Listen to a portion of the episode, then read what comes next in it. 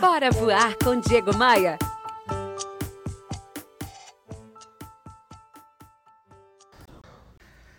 Tudo tem mudado rapidamente. A tecnologia, a forma de fazer negócios, o modo como as pessoas se relacionam. O mundo está ficando menos previsível do que era. Algumas coisas, como a demografia e o crescimento populacional, ainda são relativamente fáceis de prever. Mas pelo jeito que as coisas andam, não é possível ter qualquer certeza de como será, no futuro, a relação entre empresa e funcionário. O poder hoje está na mão dos funcionários e não dos patrões, como no passado. E isso faz parte da evolução e é louvável.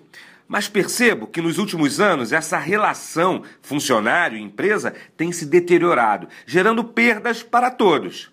Num passado recente, muito mais gente nutria um alto nível de apreço por seu local de trabalho.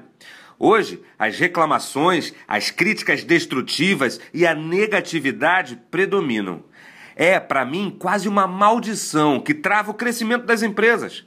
Funcionário que joga ou torce contra a empresa ou o chefe não entende que ele faz parte do mesmo time, com ou sem reconhecimento, com ou sem um salário bacana, com ou sem incentivo.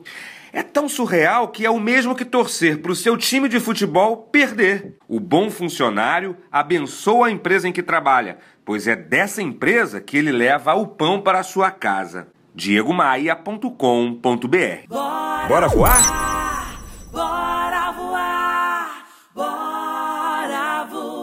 Bora voar com Diego Maia.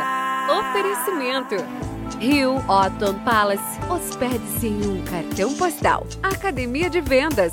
A elite das vendas se encontra aqui. Conheça.